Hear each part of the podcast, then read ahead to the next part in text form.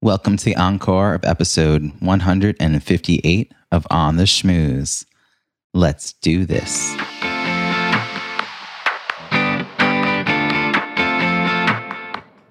Welcome to On the Schmooze, the podcast that highlights talented people from different fields, explores how they built strong networks, and overcame challenges on their way to becoming successful leaders. Now, here's your host, Robbie Samuels.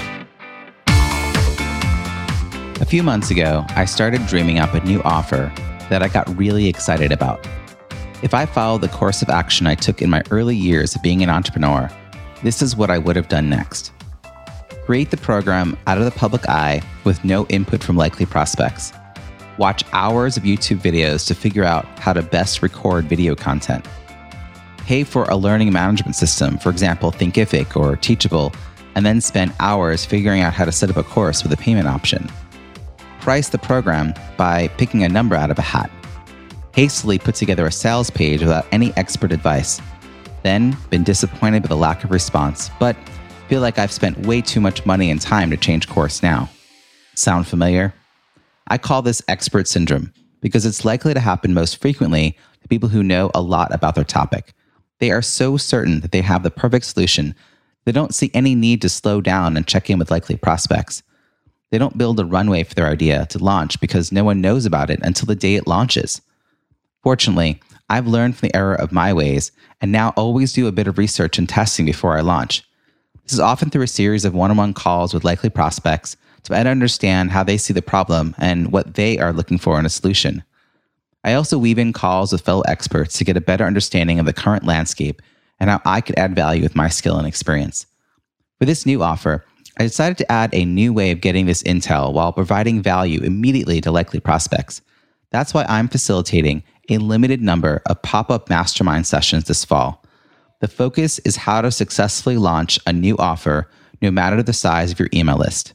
How? By assessing your network to discover likely prospects and likely referral partners, and then discussing in the mastermind best practices for engaging with those connections. Each two hour session will have a max of eight participants. These are fellow business owners who will be sharing their questions and their experience. My plan is to run eight of these sessions between mid September and mid October. I've already filled 32 of the 64 spots available during the early access registration period. If you are interested, don't delay as the remaining spots will fill up fast. These sessions are not for everyone. To qualify, participants must be an author, academic, speaker, coach, and or consultant who makes consistent business income selling products or services. Your challenge for this week. Do you have a small list and you're looking for outsized results? Wondering how your network could support you? The pop up mastermind pre work would help you begin to analyze your network and identify contacts to reach out to about your new offer.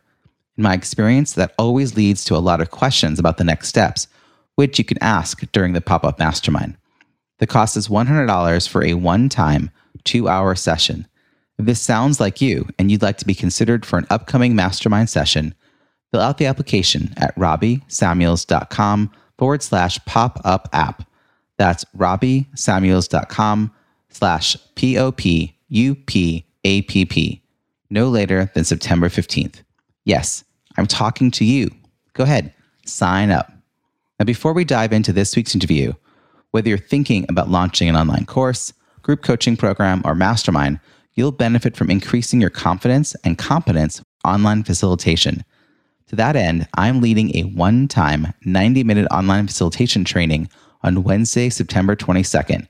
Register at robbiesamuels.com forward slash 922 training. That's robbiesamuels.com forward slash 922 training. This is the same training I provide for the speakers presenting at the events that I produce. Recently, I was told it was very evident which speakers skipped my training because they were not as polished and professional. There are limited spots available for this live training. Reserve your seat for $100 or pay only $49 if you also sign up for a pop up mastermind. Again, the link for the pop up mastermind application is robbiesamuels.com forward slash pop up app. Now, on to this week's Encore interview. Today's guest is a sought after speaker who has shared the platform with everyone from today's business leaders and broadcast personalities to even a former US president. A prolific author of books on sales, marketing, and influence for years, he was best known for his book Endless Referrals. That is, until he released The Go Giver, a business parable he co authored. It joined the Wall Street Journal and Business Week bestseller list, sold over 850,000 copies, has been translated into 28 languages, and inspired a book series. The most recent parable in the Go Giver series is The Go Giver Influencer. The American Management Association named him one of the top 30 leaders in business, and he was named one of the top 200 most influential authors in the world by Richtopia. Please join me in welcoming Bob Burg. Hey, Robbie, great to be with you. Bob, thank you so much for uh, joining me. You're from your office. You're down in Florida, in Jupiter, Florida. It's awesome to have you on here. Um, your book and your name has been brought up a dozen times probably on this show in the last two, three years. And um, and my guests, particularly, have gone back just to your the, the Go Giver, the, the book sort of kicked this whole thing off. Um, so I'm thrilled to have you here because I think what what I believe and what you know we've been talking about in the show, you embody in so many ways, and that book, in particular, that parable shares that story. So the context that I want to talk about this though is is around leadership because as you would agree, you know no one's no one succeeds on their own, and so those who have been very successful have done so in a community with the support of others around them. So how do you define leadership, and when did you realize you had the skills to lead? Well, I always enjoyed John Maxwell's definition when he said leadership is influence, nothing more, nothing less. Now, to to unpack that, I think we have to first de- define influence itself, right? And I would define influence as, on a very basic level as the ability to move a person or persons to a desired action, usually within the context of a specific goal. Now, I think that's the definition of network of um, of of uh, influence.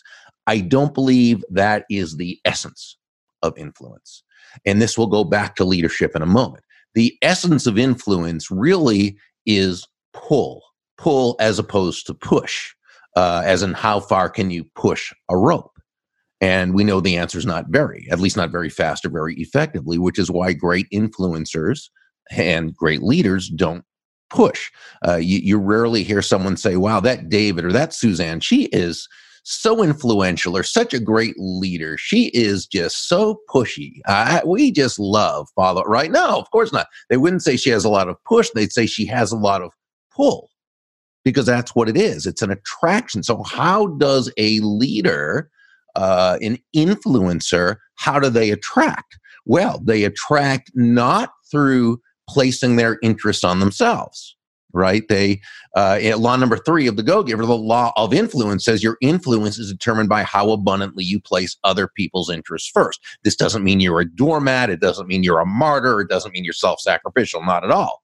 It simply means that all things being equal, people will do business with and they'll allow themselves to be led or influenced by those people they know, like, and trust. And there's no faster, more powerful, more impactful way to elicit those feelings toward you from others than by what we call moving from an I focus or me focus to an other focus.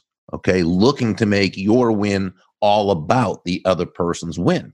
So, leadership indeed is the ability to move a person or persons to a desired action, but it's doing so in a way that you tie your goal into theirs, right? So, the great leader, the great influencer doesn't just assume that the other person's going to follow them because they want them to follow them. Okay. What they're going to do is they're going to ask themselves questions. And this is how you get that sense of pull, that attractiveness. They ask themselves, how does what I'm asking this other person to do, how does it align with their goals, with their wants, with their needs, with their desires? How does what I want this other human being to do, how does it align with their values? And when we ask ourselves those questions thoughtfully and intelligently, uh, genuinely, authentically, again, not as a way to manipulate another person into doing our will, but as a way of building everyone in the process. Now, our influence and hence our leadership is sky high. You know, you asked me a question, when did I first know that I had, you know, kind of that ability? Well, it the it's really when did I realize I didn't have that ability? Because I you know, I began in sales uh, and did well and was promoted to sales manager. In this case, it would be sales leader. And I quickly came to see I was not a leader. I was a producer. I was not a leader. I didn't realize those are two different things. So just as when I first got into sales, when as soon as I discovered I didn't know anything about sales and that I needed to know and I learned how to sell, well, I then said, okay, I don't know anything about leadership at all. I need to learn how to lead. And I began to get books and back then it was tapes and you know and uh, so forth and, and and that was really it so i didn't i wasn't a leader at first uh, yeah. i had to develop into one so I, I want to pause here and just think about what you said around uh, the definition and uh, this rope analogy uh, came up the other day. Actually, Matt Ward used it ah. um, as well. I think it's, it's that's a great good, guy such a good example of thinking about um, if no one ever says, "I love that person," they're so pushy. I yeah. mean, it's just a good. I'll follow them anywhere. Exactly. I'll follow them everywhere. They, well, no, I'll, I'll, get I'll get shoved in any direction they push. right. Exactly. No one does that. I like how you tied leadership to influence, and that it's it's about tying your sort of desire uh, and intentions of where you want to be going to theirs. And I actually, you're making me think of an early time I was in college and I was running one of those, you know, college groups and I was trying to get people engaged and I would ask them sort of figure out like what was I was everyone had a one thing that would motivate them to take action and support the group and not just like hang around. And one of them ended up being the person who helped us plan a huge party that to them was just a party, but really it was a fundraiser. And they picked the DJ and they picked the venue and it was like all the things they were passionate about and knew a lot about and that got them invested and then they actually became a much more involved i guess you would call it productive part of the group because they felt seen and appreciated for that what their piece was it completely changes the dynamic. So um, much better than barking orders at people. So i want to dig into a little bit further into back in the in the day when you were a kid and you were in class were you like raising your hand and volunteering to be part of things? Were you were people seeing leadership potential in you? Were you kind of quiet and reserved? Did you organize your friends in the playground? Like, like who were you when you started out all of this? Because like, it's hard to imagine you not being who you are today. So I'm kind of want to get a picture of what you used to be like. Yeah, that's a great question. On the uh, uh, in the playground, on the athletic field, I was much more of a leader than let's say in the in the classroom because I didn't feel as confident in the classroom. I felt more confident, you know, on the playground. Um, which didn't mean I didn't have my fears there as well. It just meant that I I felt more comfortable um, uh, in that scenario. So I think, like anything else, that if you have a um, an inclination to lead, I think you're going to do that where you feel you can add value. Even though, of course, at that age, you're not thinking, hmm, "Am I adding value to my friend?" No, you're just doing it because it's it's it, it it's natural in that in that context. Uh, whereas yeah. in the classroom, I was totally disinterested and you know did not respect the process of school, and uh, so no, I I didn't take on anything at that at that. Yeah. Point. So you weren't running for office. You weren't doing those kinds of outwardly leadership roles. Yeah. No, no, not really. As you headed off to school and and and uh, later into your early careers, did did you like? How did you end up being sales leader? Was that something that someone saw? Oh, hey, Bob would be really good at this, or were you asking for that kind of role?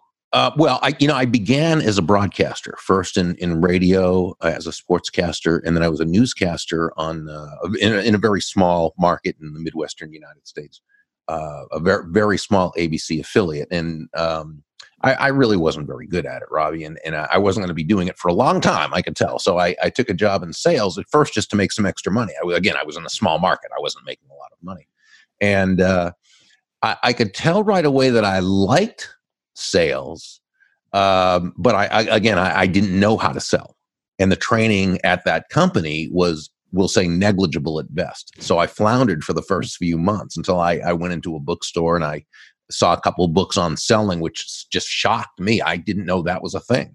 You know, I mean, I had just been taught go in, talk about your product, get them to sign the contract, and that's it. You know, I mean, oh, that's awful. I think about that, I cringe. But uh, but once I learned how to do it, you know, not, now that was uh, different. Now I had a system, you know, and I, and when I taught think about systems, I yeah, I personally define a system as the process of predictably achieving a goal based on a logical and specific set of how to principles. So the key is predictability. If it's been proven that by doing A, you'll get the desired result of B, then you know all you need to do is A, you know, and you're, and you're going to eventually get the desired results of B. Uh, so uh, I found success that way.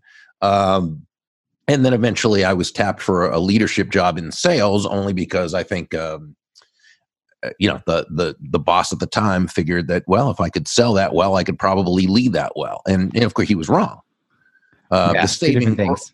Yeah, the, it, is the saving grace was I I went out on appointments with the salespeople all the time, so I I and I would have them watch me, and or I would watch them, and and because of that I could be somewhat effective because I was out there in the field doing it. But the actual leadership part, uh, no, I, I was just awful.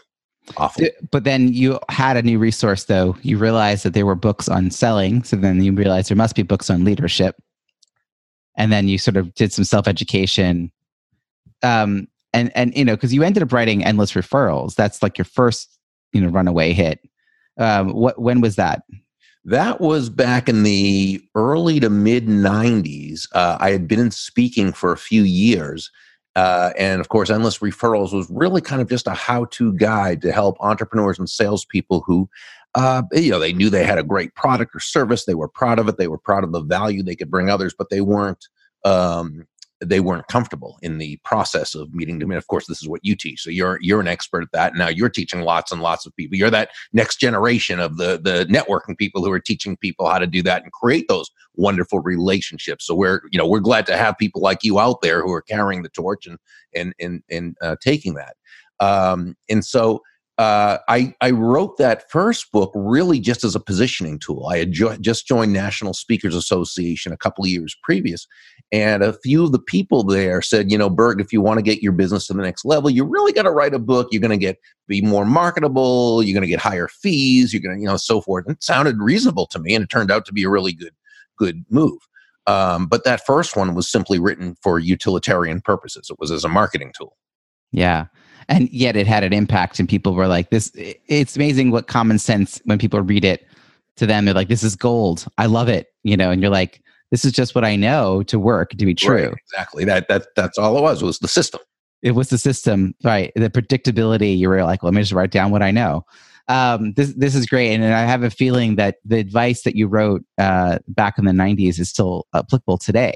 You know, it's it's it's what you're teaching. It's what uh, you know Ivan Misner teaches, and it's what uh, Andrea Nierenberg teaches, and it's it's you know we I think we all if we've if if we've been successful in term sustainably in terms of teaching the networking and relationship building process, we're all basically teaching the same principles. We have our own spin to it, we have our own individual stories, and maybe we teach in different ways but relationship building is relationship building. It's and every single one of us basically says focus on bringing value to others. And then people often respond with but how do i do that? I am a low level employee right? And, and in some ways the book the go giver is the answer is, is a great gift for that person because it helps them sort of discover that value. I think people really sell themselves short and i particularly have had this conversation with people who are looking for a job because they're in a sort of negative space where they're thinking in their head like I'm a deficit, I'm in I'm in need, and I'm like, have you ever had to hire? like if you managed to talk to a thoughtful person at a networking event who then said, "Oh, I was definitely going to apply. That sounds interesting," and they followed through, wouldn't that make you, the hiring manager, really happy? Like you're offering something if you position yourself well and seem like a capable applicant, and then follow through but it's just like that deficit thinking can really get in the way. Oh, sure. When did you start thinking like I have to communicate this in a, in a way that will get people to notice? Eh, you know, I think like anything else, you you put a message out there, and there's going to be certain people who are going to take to it right away. There's going to be some who are going to resist it regardless, and then there's the majority who they may not just know of that message. So if you can get it somehow to them, if you can get, and that's why I've always done whenever I've had books out, I've done lots of interviews. I've written lots of articles. I find, you know, I go out and speak. You find different ways to get it to people, to get it in front of people, and then it's really up to them as far as whether they're going to make that decision. One of my, you know, the uh, one of the the old time greats in the speaking business. His name was Bill Gove, and he was the co-founder with Cavett Robert of of National Speakers Association. And uh, Cavett, uh, uh, Bill was a mentor to many of us. Uh, Bill was from the, you know, that uh, he was a sales champion for NCR, National Cash Register. And it was so long ago that, that when he was selling for them, they actually sold cash registers. Okay, that's that's how long ago it was. And so, but what Bill said was, you know, you can you put your message out there and you're really looking for the people who are looking to accept it. What he said was, and he said this to all his proteges, Although when you talk to Bill, you always felt like you were the only protege, and that's part of his magic. You know, he just made you feel so special and so important. But he said you're responsible to people, not for people. You're responsible to them to know your stuff, to get in front of them, to give them the opportunity, to be able to help them through their fears, to be able to, right? But you're not responsible for their choices. It's ultimately up to them. And as you know, sometimes the timing's not right. Sometimes you plant the seed and then someone else comes along, you know, later. Someone may have read my book years ago and did nothing with it, and they read your book and they say, Oh, wow, yeah, this is it. And maybe a seed I planted 15 or 20 years ago reminded that may, what you said maybe reminded them and hit them and they're unconscious and they didn't even, who knows? Right. So we can just do our best. So, you know, the Go Giver's been out for over 10 years now, and I, I still do five or six interviews a week on it. I believe in, and it's yeah. I continue to put out there. I can't tell you who is is going to receive it or not. Well, and it's grown now into a series too. And I think yeah. what's interesting is you've thought about other ways to tell the story, hoping that one of those messages resonates with a wider audience, right? So yeah, not just that you went out talking with the same book that you've kept. So so what what's different? At, uh, let's just take the newest one, the influencer uh, the Go Giver influencer. What what is it that makes that a different message from the original parable? Sure. Well, John David Mann, my my co-author, who is is really he's the lead writer and storyteller. He's a mag. I'm a how-to guy, as you can probably tell when you're talking to me for three minutes. You know, I'm a how-to guy. I'm step one, step two, step three. John is a magnificent storyteller. So this and these are parables. So three of the four books are parables. So this would never have happened uh, without John's uh, incredible writing.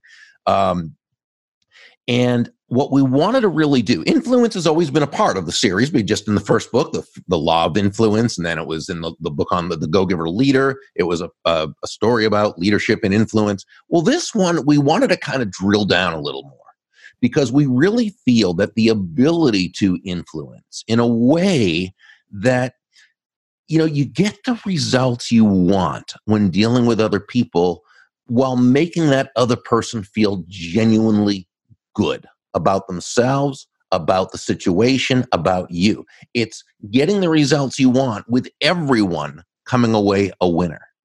And right now, we're going through a time, you know, uh, we see this politically all the time. If you've been on Twitter or Facebook and you see that, you know, it used to be people on different sides of the issue or sides of the aisle. You know, it used to be, I'm right, you're wrong. Well, now it's, I'm right, you're evil.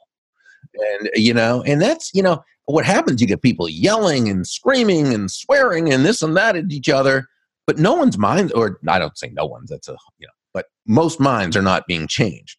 People aren't influencing other people. Okay. So we, so even though this book wasn't about politics, it was about business, um, we wanted to kind of show if you want to move people to a desired action in a way that benefits everyone involved, you do it through influence. You do it through positive persuasion, not negative manipulation, not force, not you know compliance. You do it through influence. You do it through positive persuasion, and you help everyone benefit. And that's so we really kind of felt called to write this book.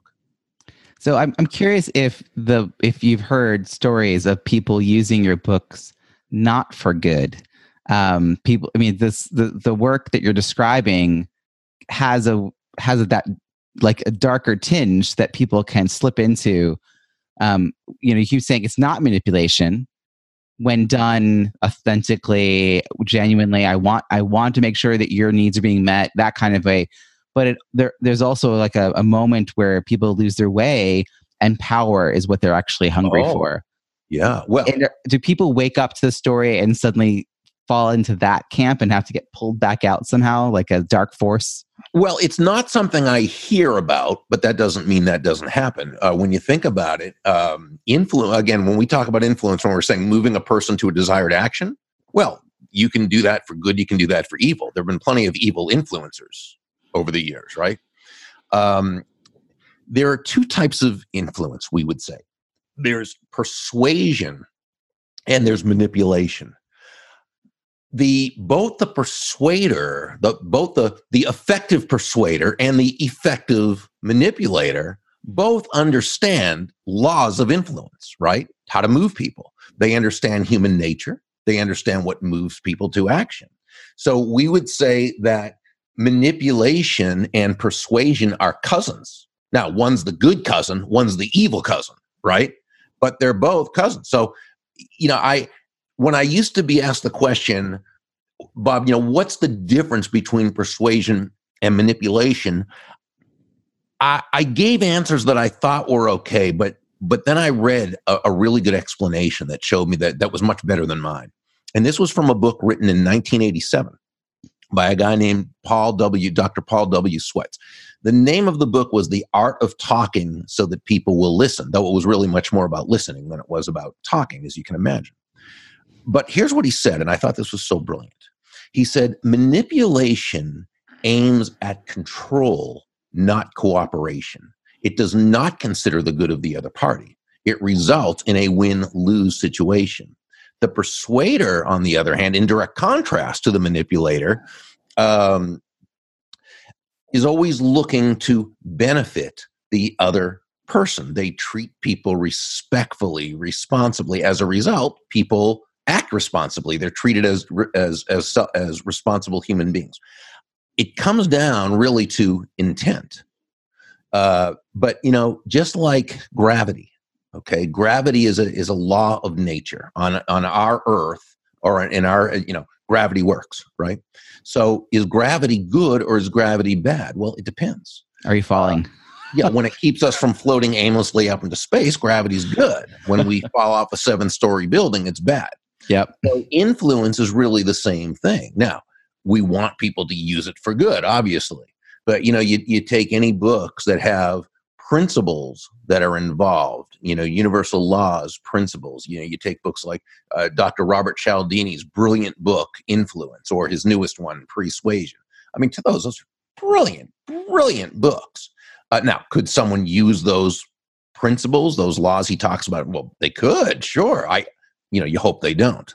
Mm-hmm. Uh, you know, there, there's a guy, Robert Greene, who's written a series of books. Uh, one was the 48 Laws of Power, and uh, there's, there's a whole bunch of them he's written, and they're wonderful books. But could you take those principles of human nature that he talks about? And you, sure, you could.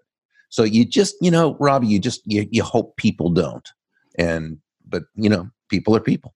People are people, and you're you're also hoping that on balance, you're encouraging more good in the world Right, right. because you right. are giving tools, and on balance, we are good human beings. Uh, you're giving people tools to now, you know, act out uh, in a way that they maybe would never have thought to have that influence, that impact. I mean, you know, influence and impact are buzzwords that are everyone's. This is like more than money. People are talking about influence. Right, right, right. You want income, have influence and impact, and I and I think people are waking up to the fact that these are the things they need to do in their life. To they have to be offering.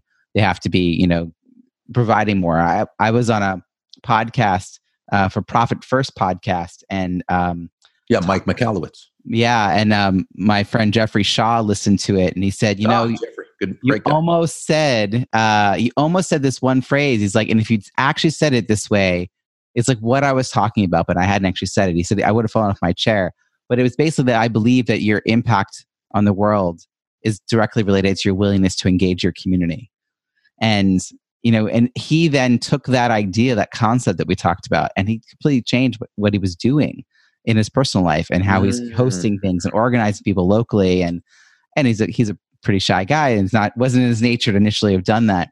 And I just I love being able to hear the impact that yeah. we're doing as content creators. What's been most surprising? I guess you have so much great content out there. Um, you're you're you're world renowned for what you do. Has there been something that's even surprised you in the like reciprocity and something that you've received because of all you put out into the world? What's been like a wow, I did not expect that to happen? Uh, there were a couple things. One was when we hear how many schools are used, how many teachers, you know, are, are using it with their classroom because they want their kids to kind of have that sort of, you know, attitude. Uh, when we hear from parents that they they've had the book as a family book where they've used it as a discussion thing and so forth. Uh, and I know John David Mann and I both love when we hear those kind of things. I think what surprised me at first, and it really shouldn't have, um, because it's actually natural for this to happen. But when the book, that the early adopters of the book were actually the already successful people, you know, because when we wrote the book, we thought it would be for people who maybe hadn't heard about this kind of way of doing things. But no, that wasn't it. The early ones and all the emails we received was was um, you know uh, that this person was already a leader, that this person was very, and they'd say, "This is exactly what I've been telling people is how I did it," and they won't believe me, you know. So they got the book, and the books went through organizations and groups and companies and this and that because you know, I, as you know, as a third, it's a third party validation, right? They don't believe you when you're you. They think the re- reason you are very wealthy or success some kind of magical thing, and these people wanted them to know, no, it really wasn't, and it wasn't through through a focus on myself. It was through helping others, bringing value. So that was kind of a surprise. Um, and, and of course, we love that surprise.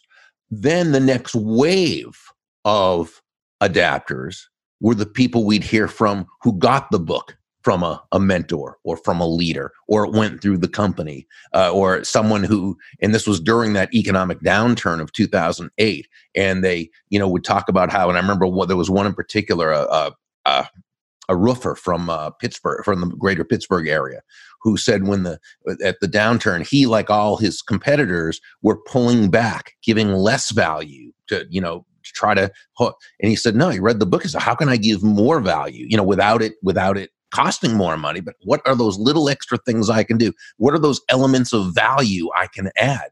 And his business went, uh, no pun intended, but you know, through the roof. And in in he just was making more money than he ever had before.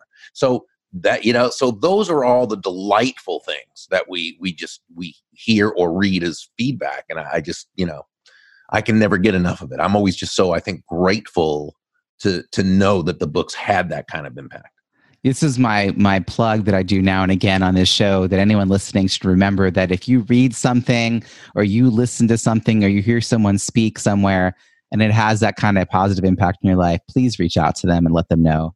Like even though you're you have over a million books sold, I bet you it's those individual stories that are that you hold on to more than the number of books sold. Am I oh, right? Without question, I'm sure the same. Yeah. You. know, I know you speak at a lot of conferences now, and you're an in-demand speaker, and I'm sure that you get lots of people who will come up to you after you get off stage, and they've read your book already, and they tell you, "Oh, this thing on page this and that, or this story you told about this and that."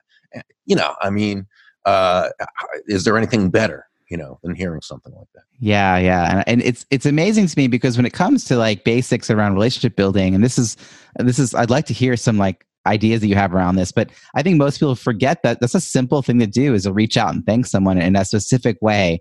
You know not just like you're wonderful but like this is the thing that i heard and this is how it then changed the way i do things. Like the roofer said more than just that your book was great. That you if the if they had just said your book was great, you wouldn't be telling the story 20 years later. Yeah, well, you know, Lee Cockerell who was the uh, gen- general manager, you know, he was the whole in charge of all the Disney World properties for a while. And I don't know if you've read any of Lee's books; they're fascinating. But he tells a great story in in uh, one of his books. That he, he tells a story from stage. He talks about handwritten thank you notes. I'm a huge believer in handwritten thank you notes. And he says that he would often, when he'd walk by the different people, and he'd you know always have a word of appreciation for them, or he'd make a comment, and he would then follow up and send them a handwritten thank you note. And it was always so appreciated. So one time, he uh, had occasion to, and I don't remember why this was, but to go into the home of one of his employees. And when he did, he saw that his thank you note was ha- hanging on a wall, framed, his handwritten thank you note. So this person, this employee, his wife, his kids, had a constant reminder of Lee's gratitude and appreciation. And you know, think about how much that that meant to them.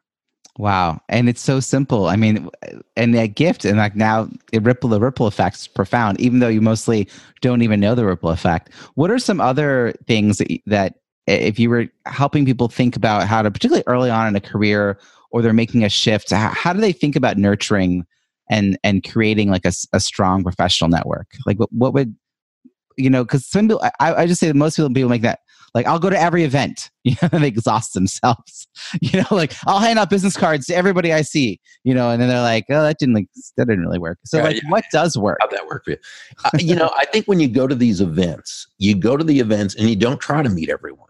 Uh, it's just it's not going to be effective and it's not necessary and it puts a lot of pressure on you to you know to do that and also don't go to these events trying to be the star instead go to these events making other people the star so when you first meet someone there, you know, who you, you haven't met before, and you ask this person what they do, and they're going to tell you, and they're probably going to give you some big elevator speech, or they're going to tell you blah, blah, blah, you know, whatever, and listen respectfully. When they ask what you do, I would simply tell them what line of work you're in. Okay. You know, I'm, I'm a realtor with so and so realty, or I'm a, a, an accountant with the firm so and so, so and so. And then, because right now they don't care about you and your what you know all that you do. It, nothing that you say right there is going to get them to want to do business with you right now okay?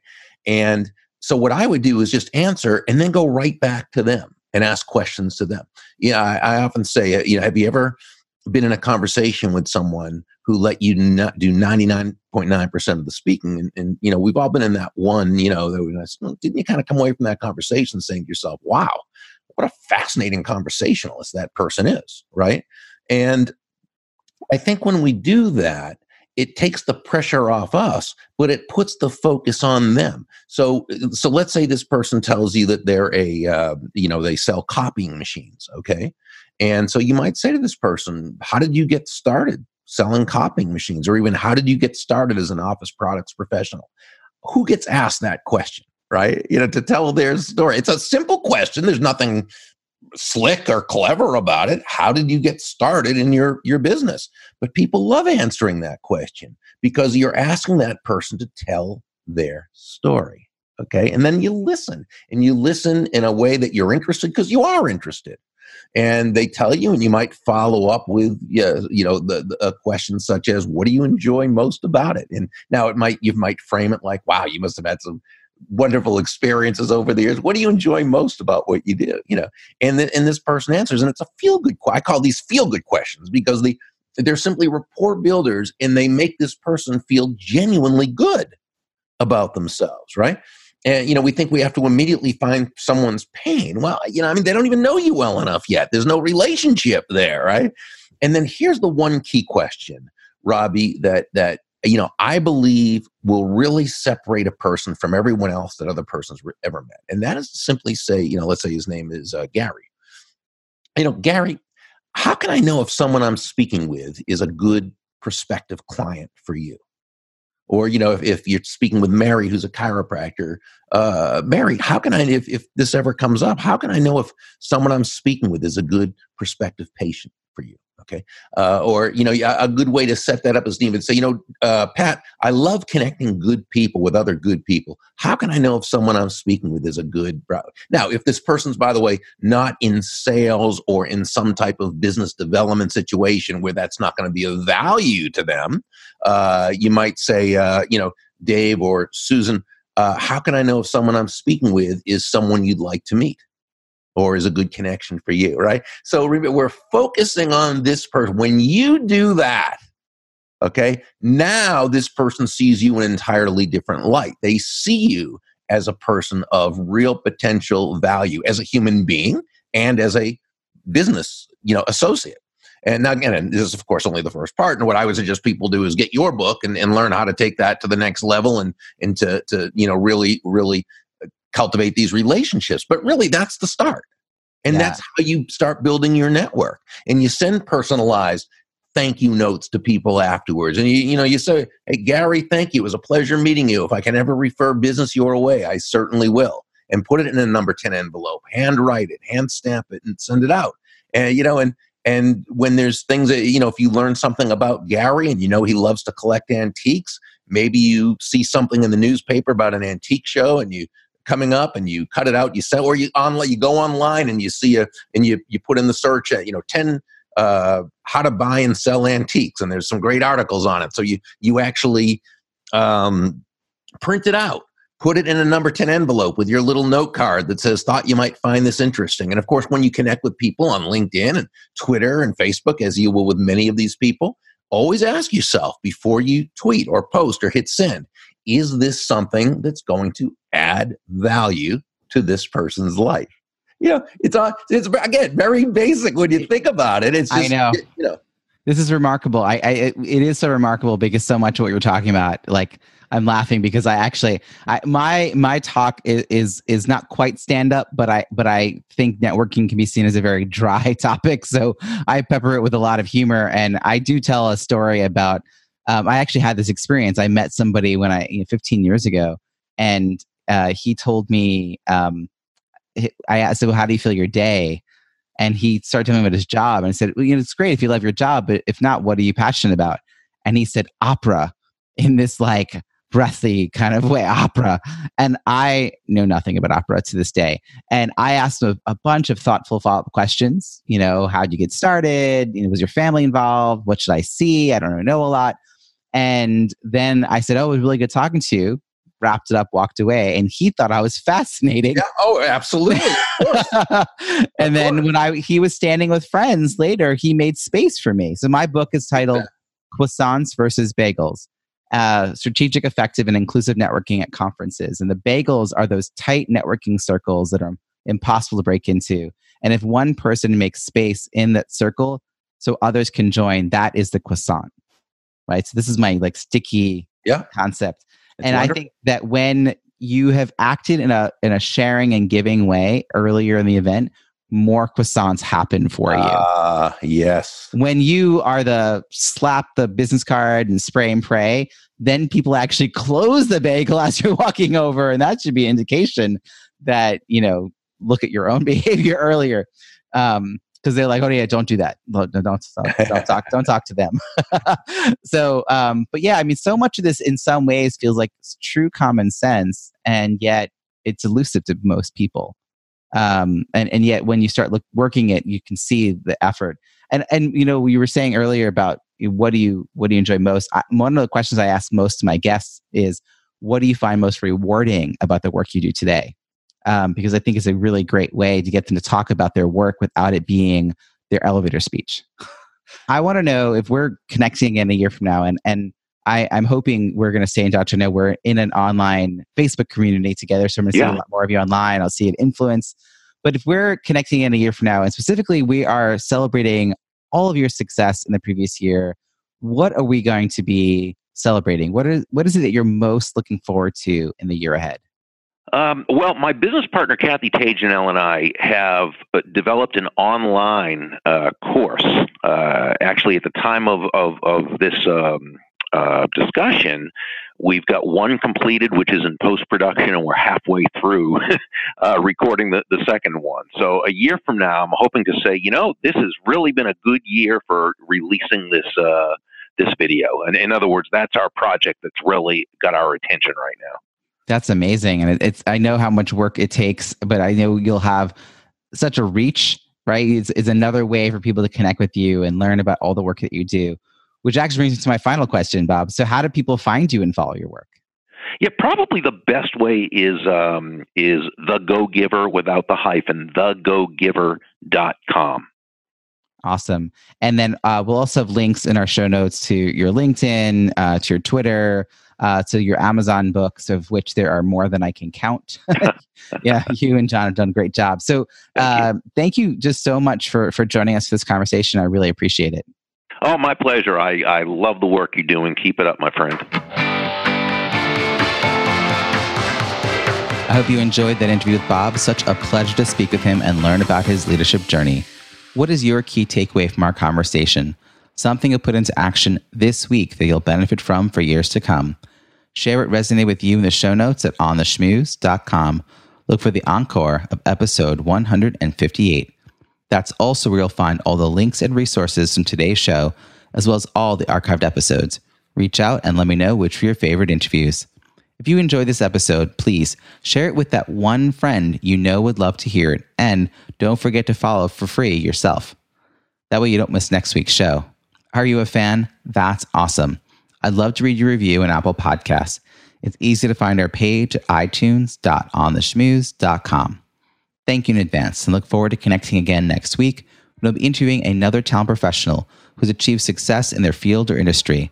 I'll ask probing questions to get them to share untold stories about their leadership journey and how they built and sustained their professional network. Until then, have an amazing week.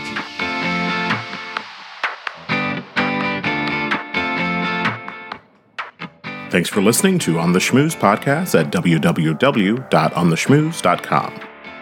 That's On the Schmooze, S C H M O O Z E.